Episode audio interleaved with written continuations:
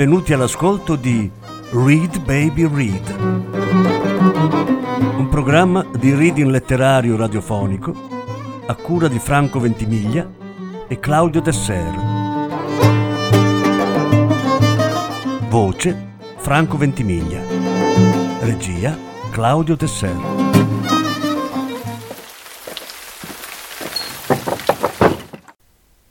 Brani da 70 acrilico 30 lana di Viola di Grado. Legge Sara Ventimiglia.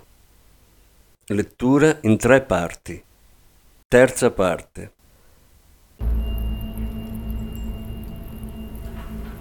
Ah, Niao, ma allora lo conosci il mio negozio? Dissi uno sguardo di saluto. Le pareti erano color mandarino. Strizzai gli occhi infastidita. Dalla cassa partiva una fila di maglioni monocolore aperta da un poncio color sabbia.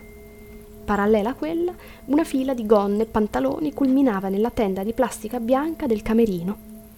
A sinistra del camerino, seminascosta dalle ultime gonne, una porta rossa. Sopra c'era l'adesivo sbiadito di un donnone sorridente con due chignon ai lati della testa e in mano una lunga pergamena scritta in cinese. Questi jeans quanto costano? 10 sterline. Posso provarli? Sì, certo, lì c'è il camerino. Riabbasso gli occhi. Chiudo la tendina, mi cambio. Dalle fessure vedo il donnone sorridente. Chissà che diavolo c'è scritto in quella pergamena. Cerco di ricordarmi qualcosa, ma ogni ideogramma che riporto alla mente mi prende a male parole. Mi guardo allo specchio. I jeans mi insultano le cosce con indecenti brillantini blu. Mi rimetto subito il vestito grigio con i bottoni storti. Come andavano? Male. Erano grandi? No, hai qualcosa di più. più? Non lo so. Prova quella lì coi fiori. Sono carini, ti prendo la taglia 6? Vado a casa. Un omicidio di unghie poi alzò la testa, il viso tondo che si arrossava come la luna che si fa sole. Aspetta, che c'è? Ti interessa ancora studiare il cinese? Feci un sorriso che nella mia lingua madre si dice non credo, e in quella di mia madre si dice con uno sguardo obliquo perché sai, io faccio lezioni private agli studenti universitari. Io non sono più una studentessa universitaria. Sì, scusa, lo so, ma ciao. Mi rispose ciao. Uscì col tintinnio dei campanellini. Fuori lo guardai che mi guardava. Il viso bianco incorniciato dalla finestra. Gli occhi come unghie nere che non graffiano. Tornai che era già buio. In realtà a Liz è impossibile tornare con la luce, a prescindere dall'ora in cui torni. I takeaway mi salutarono al neon. Feci lo slalom tra i sacchi di spazzatura disseminati lungo Christopher Road. Ho letto che gli astronauti vengono addestrati in Islanda perché il paesaggio è simile a quello lunare. I malati terminali invece sono certa che li portano a Leeds per abituarli alla morte. Mia madre dormiva con la polaroid al collo. Le scossi la spalla. Sembrava di toccare un albero secco. Quattro foto dei buchi dell'Emmental caddero sul divano. Una, un primissimo piano, sembrava una coscia di donna. Mi guardò con lo sguardo che c'è. Risposi con uno sguardo nuovo che non c'era nella nostra lingua, significava compriamo un cane, la vuoi una cioccolata calda? Andiamo a Londra come facevamo prima a vedere una sfilata al South Exhibition Center. Ma lei tanto non poteva capirlo. Andai nella mia stanza, scoraggiata. I fogli della ditta Gagliardi erano sparpagliati a terra e sul tavolo e sul cuscino. Sulla sedia i vestiti storpi sembravano pelli di animali scuoiati. Presi quello con le maniche diverse e in uno slancio di creatività sadica ne amputai una con le forbici. Poi dimezzai la gonna e ricucì la parte tagliata su un altro vestito, di sbieco, come una cintura di sicurezza. Continuai per ore, con sfrenato godimento, a squarciare pantaloni, mutilare tasche, scambiare bottoni, innestare brutti colletti su altri vestiti ancora più brutti, finché la bruttezza si fece sfolgorante, perfetta, e non bastavano più i vestiti del cassonetto, dovevo fare trapianti di stoffe dai vestiti del mio armadio. Così diventavano ancora più brutti, soprattutto quando facevo incroci da laboratorio tra gli orsacchiotti dei pigiami e gli strass dei vestiti da sera. Dio che citazione! Il giorno dopo, quando scesi a buttare la spazzatura, vidi nel cassonetto i jeans che avevo provato al negozio. Li presi e li portai a casa.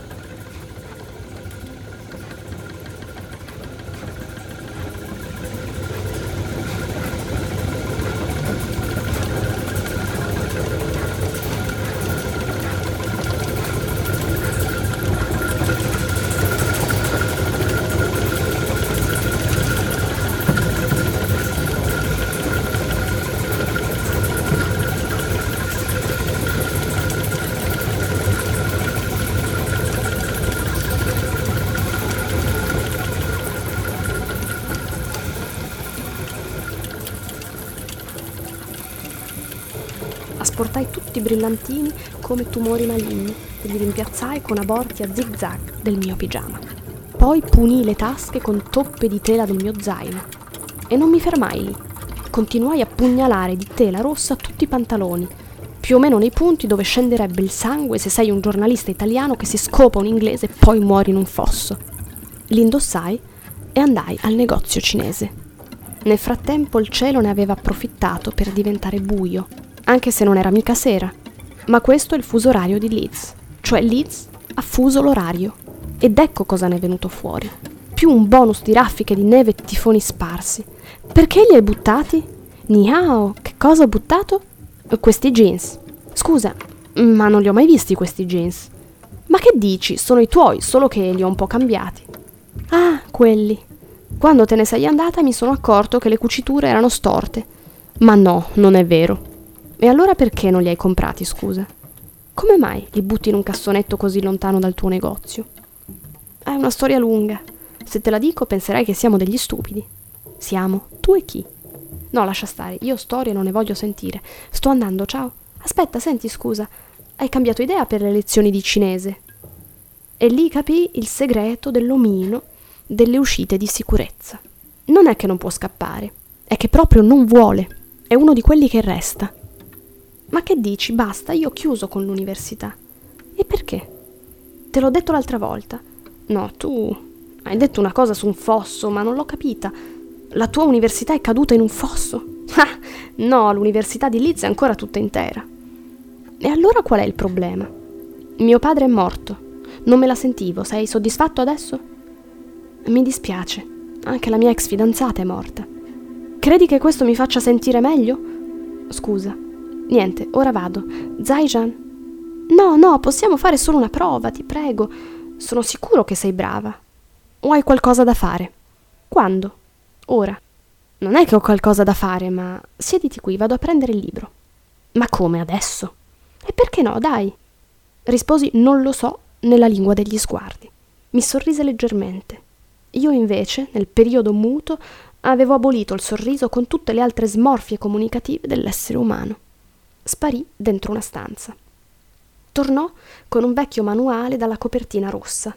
Prese un note bianco con la foto di due fiori gialli Disegnò quattro linee sulla prima pagina, i toni.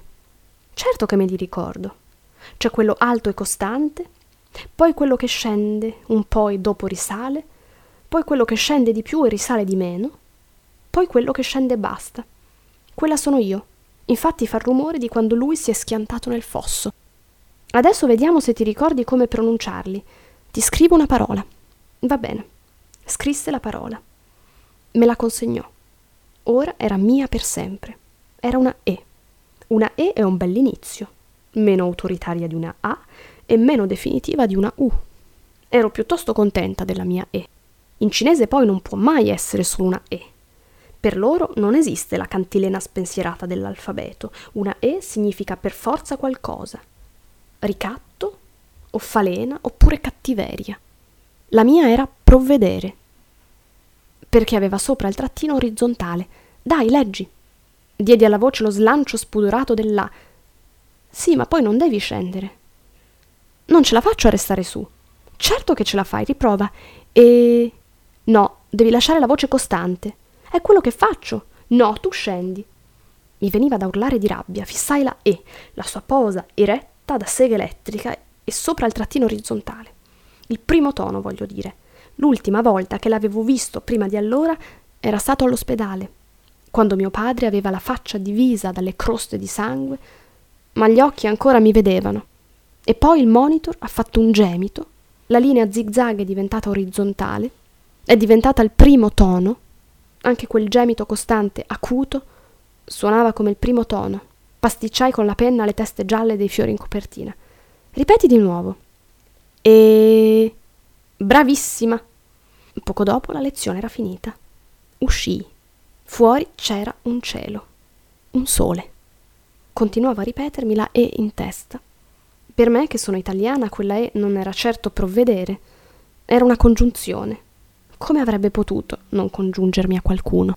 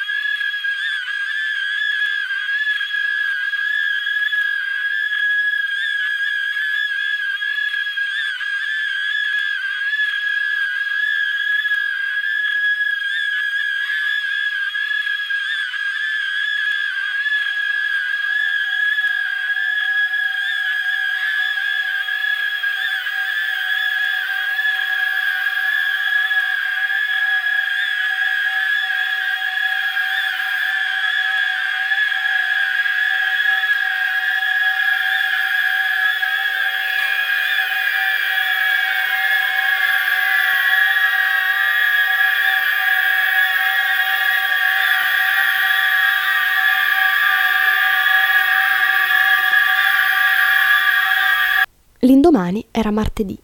Me lo ricordo perché solo allora, all'improvviso, dicembre ha cominciato a specificarsi nei giorni della settimana. Questo avrà allarmato le autorità cittadine, cioè una volta ho letto che se i giorni della settimana si susseguono potrebbe finire dicembre e magari cominciare gennaio, e dopo un po' marzo, e di questo passo insomma si finirebbe addirittura in estate. Sospetto però che sia solo una trovata pubblicitaria della Barbary per vendere il nuovo prendisole da 300 sterline. È successo dopo la lezione. Quel giorno pioveva piano, un po' per finta. Camminavo seguendo un tramonto lungo, spalmato sulla strada intera come ketchup. Arrivata al negozio, il cinese mi disse di chiamarsi Wen e cominciò a disegnare sul notes. Aveva un maglione nero troppo largo e dei jeans coloriti. Ai piedi converse fasulle rosso acceso. Se ne stava dietro la cassa. Io ero seduta dall'altra parte. Un esercito di persone invisibili ci spiava dentro i vestiti appesi. Mi porse il quaderno con una misteriosa T sbilenca al centro del foglio. Una lambda? Un crocifisso decapitato? Che cos'è? È la chiave o radicale di persona. Ogni ideogramma che ce l'ha ha a che fare con le persone. Questa qui invece è la chiave di animale. Vedi che somiglia a una coda? Quante chiavi ci sono? Più chiedevo, più lui arrossiva. Più lui arrossiva, più io chiedevo. Non spostava i piedi di un millimetro dal quadrato di pavimento in cui li aveva posati. Tantissime. Molti ideogrammi si sono formati proprio così, aggiungendo una chiave a un ideogramma esistente. Ma allora se basta aggiungere queste chiavi, i caratteri cinesi sono infiniti. Non saprei. In un certo senso. Tornò alla sedia, aprì un quaderno di appunti. In realtà solo nel 120 i caratteri cinesi sono stati raggruppati secondo le loro chiavi. Così si potevano cercare nei dizionari. È un raggruppamento arbitrario. E prima come si cercavano nei dizionari? Mi guardò mi bucava il viso col nero esagerato degli occhi e aveva sempre quello sguardo in bilico, come i cani che tornano quando li hai lasciati in autostrada. Prima non si potevano cercare. Dici sul serio? Penso di sì. Aprì il grosso dizionario sulla terza pagina. Era divisa in cinque colonne, che a loro volta erano divise in colonne più piccole, contrassegnate da numeri. Ti insegno come si cerca sul dizionario. Mettiamo che stai cercando questo ideogramma che ti ho scritto qui. È carino. Che cosa? Questo ideogramma. Vedi che la sua chiave è persona, no? È composta da due tratti.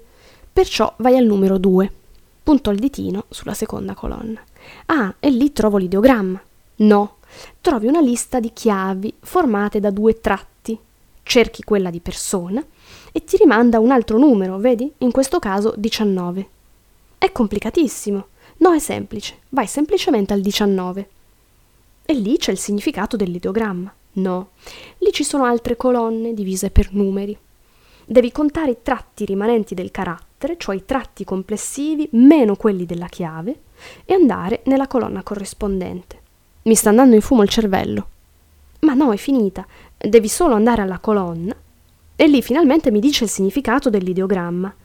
No, lì c'è una lista di ideogrammi con quel numero di tratti, tu scegli il tuo e ti dice come si pronuncia.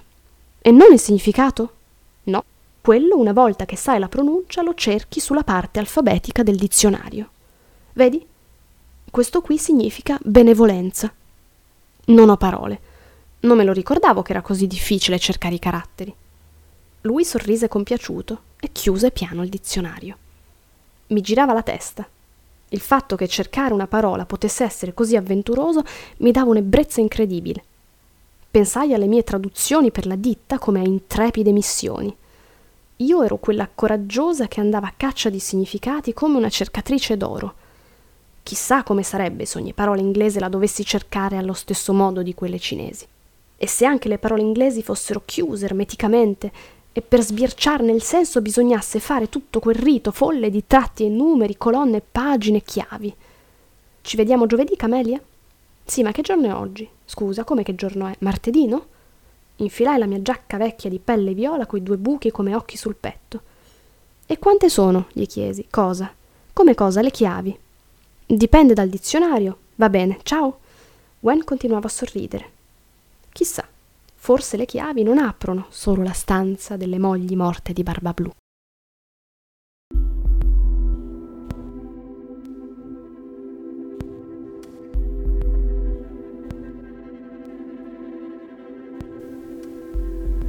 Le lezioni con Wen andavano bene. Andava bene che fossi obbligata a camminare fino al negozio. Uscivo con la luce e tornavo con il buio. Chiave di luce, fuoco. Chiave di buio, buio. Ho scoperto che certi ideogrammi sono la chiave di se stessi. Altri invece sono fatti da così tanti pezzi che non sai mai qual è la chiave. Ho scoperto che anche se non mi impegno l'aria mi entra nei polmoni e poi esce di nuovo e così via all'infinito. Sulla strada del ritorno divoravo un kebab senza cipolla e prendevo un film.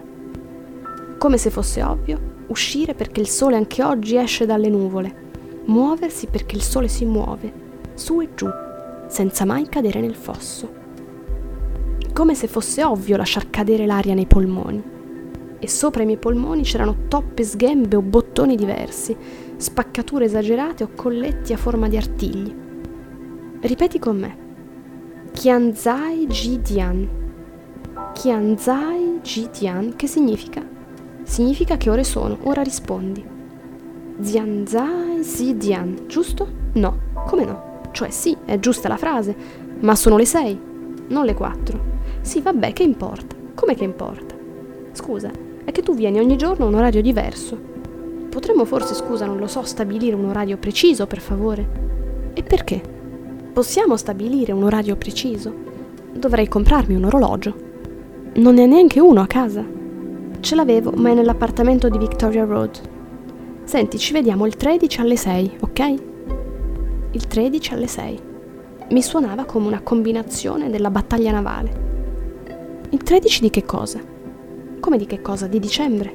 Ovviamente, sì, va bene. Me ne vado, Wen. La sua mano che si alzava poco e si piegava confusamente in avanti, e così il suo ciao. Io ricambiai con una traduzione più aggressiva, le dita tese e il braccio pure, e già ero uscita. Fuori, nel bel mezzo di un'aiuola striminzita, mi aspettava un papavero. Forse dovrei dire che era stupendo. Era tremendamente rosso, superava il concetto di rosso, il suo gambo tagliava l'aria perfetto, alto e verdissimo. I suoi petali si spalancavano al sole come cosce. Scivolavano sinuosi dalla corolla gonfia e sbaciucchiata dalle api. Cosa gli dava il diritto di essere così bello? Cosa dà alla natura il diritto di cospirare costantemente contro la bruttezza, di allungare braccia rampicanti sulle case degli uomini, di riesumare dalla gola secca dell'inverno inglese un papavero come quello? sbriciolai la sua salma sotto i miei anfibi. Quando ero piccola ero convinta che i fiori crescessero dappertutto. Quando non li vedevi era perché erano sepolti come le conchiglie. Bisognava stanarli. Era per quello che facevo le buche nella sabbia. Che stupida. La bellezza non c'è mica bisogno di cercarla. La natura te la sbatte addosso appena ti distrai un attimo. Se non fai attenzione camminando verso il centro, ti ritrovi circondato da un'orgia di fiori gialli, e allora che puoi fare se non distruggerli? Io li ammazzavo a uno a uno, li strozzavo con orgoglio necrofilo dentro la borsa. Tanto morirai lo stesso, dicevo alla petunia terminale che mi crepava sulla gamba. C'è un buco che ti aspetta. Lì dentro ci pisciano i cani e ci scopano gli uomini, poi muoiono tutti. Uomini e cani, tutti insieme, anche se hanno cercato di chiudere il buco col cemento. E tu cosa credi, stupida? Che la tua bellezza ti salverà? Mi girai per ritrovare la faccia bianca di Wen che mi guardava. Rimisi il fiore al suo posto, anche se la corolla non aveva più petali, ma era ancora gialla, gialla solare.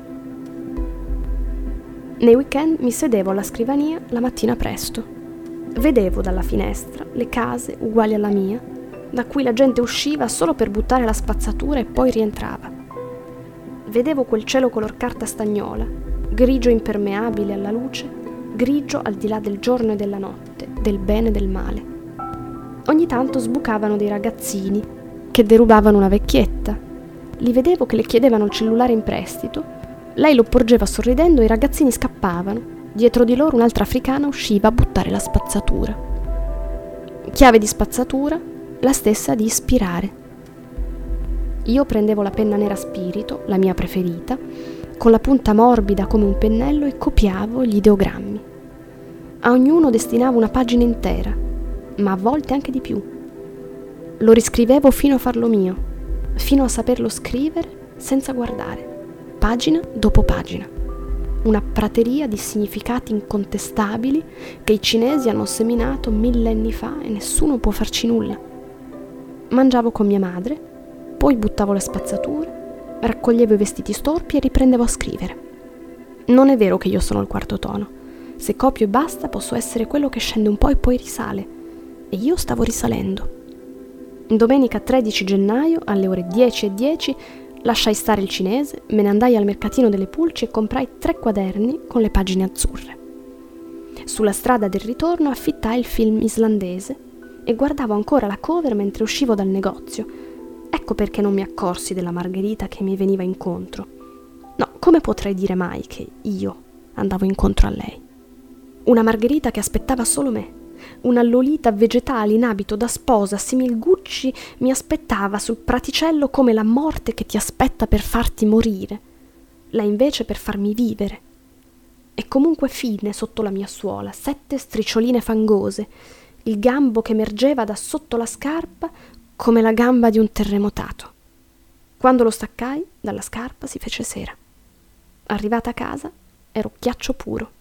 Misi il DVD nel computer. Mia madre comparve in salotto con la faccia arrabbiata. Credevo fosse perché non le avevo lasciato abbastanza cereali. Invece mi fece segno di seguirla nella sua stanza.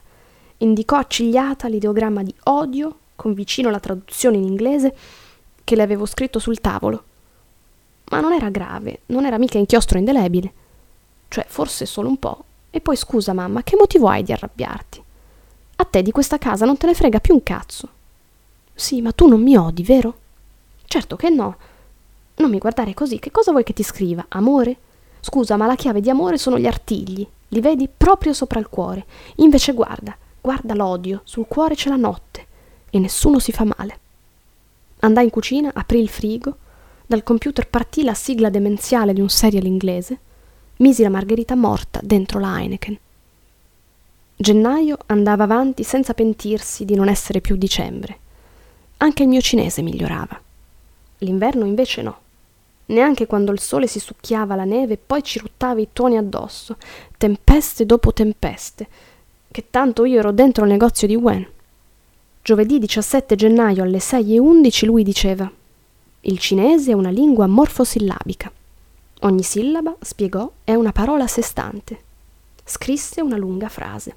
Vedi, dividi una parola, ma ogni sillaba continua ad avere senso anche da sola. Come le vespe, che se le fai a pezzi continuano a camminare. Immaginai gli idogrammi di casa mia staccarsi dal muro in volo e immaginai mia madre che li mutilava con le forbici e i pezzettini di carta che continuavano a muoversi. Il gatto rosso tintinnò col vento. Tremarono i vetri. Wen si stava già rimettendo il bomber guardando lo sconfinato regno di neve fuori dalla finestra. Mi diceva: Guarda, che cosa? La città sembra morta, non c'è niente. Ma domani la neve smette, Wen. Lo dicono le previsioni. Non ci credo tanto. Neanch'io. Ho sempre l'impressione che il tizio delle previsioni mi stia prendendo per il culo. Sorrise a testa bassa, si morse le unghie lo sguardo nascosto dentro il vuoto. Ho paura di non farcela, Gwen. A fare cosa? A imparare il cinese. Tutti quei caratteri, non lo so, sono troppi. Vieni a casa mia. Come? Scusa, è che io vorrei invitarti a casa mia. Dove abiti? In un paesino molto carino, con un castello. Ah, e c'è pure il drago che lo custodisce? Come scusa? Ma no, scherzo, non fare quella faccia. Quale drago? Era una battuta, il drago delle fiabe, quello che custodisce i castelli e sputa fuoco su tutti quelli che si avvicinano. I draghi sputano acqua, non fuoco. Ma che dici? Scusa, ma è così, in Cina sputano acqua. Ah sì, è così che dite? Ah, e poi portano le anime in cielo. Qui in Europa le portano o no le anime in cielo? Mm, non lo so, speriamo. Forse qui è il Papa che porta le anime in cielo. Ah, ma che dici? Scusa, che io sapevo che per voi il Papa parla con Dio, scusa, ho sempre pensato che è strano. Senti, ma Dio, quando lui gli parla, gli risponde? Aveva la faccia tutta rossa e guardava a terra. Wen, lascia stare i cattolici. Non li capisco neanch'io. Sono misteriosi, strani. Io non le capisco queste cose. Fanno cose ancora più strane. Pensa che in chiesa si mangiano il corpo di Cristo e bevono il suo sangue. Non ci credo. Non ci pensare. Senti, allora quando è che devo venire a casa tua? Quando vuoi. Studiamo cinese. E ti cucino i jiaozi. Eh? I ravioli cinesi. Ti piaceranno, li impastiamo insieme se ti va. Puoi venire domenica? Il paese si chiama Knaresborough. Certo, a che ora? Solleva un pugno. Ma che fai? Mi vuoi picchiare? Eh, questo vuol dire 10. Non sai contare con le mani? Nella mia lingua il 10 si fa con 10 dita distese, Wen. Risi. Lui prese le chiavi dalla cassa. Uscì, lo seguì. Non nevicava più. C'era un piccolo sole basso come un segno a piedi pagina la nota direbbe qualcosa come tratto da una vita improvvisamente piena di possibilità. Camminavo dietro Wen a distanza, fissando lo sguardo sul rosso della sua giacca a vento. Le tracce di neve sull'asfalto erano di un bianco complicato, grinzoso, un po' come il cotone sfilacciato, quello dei cuscini vecchi, dimenticati nelle soffitte, che però poi arriva qualcuno e li riporta al loro posto, su un divano pieno di gente, in una città che non è più a dicembre e c'è perfino il sole. E un cinese stupendo con la giacca rossa.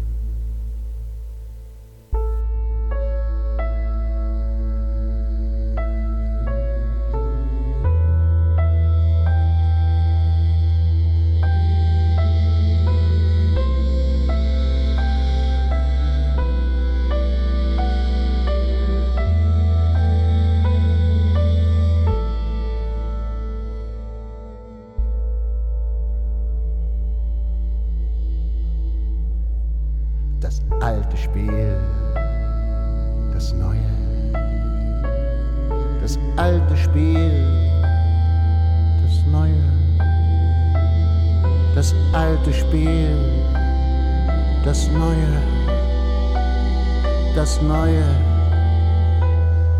das neue.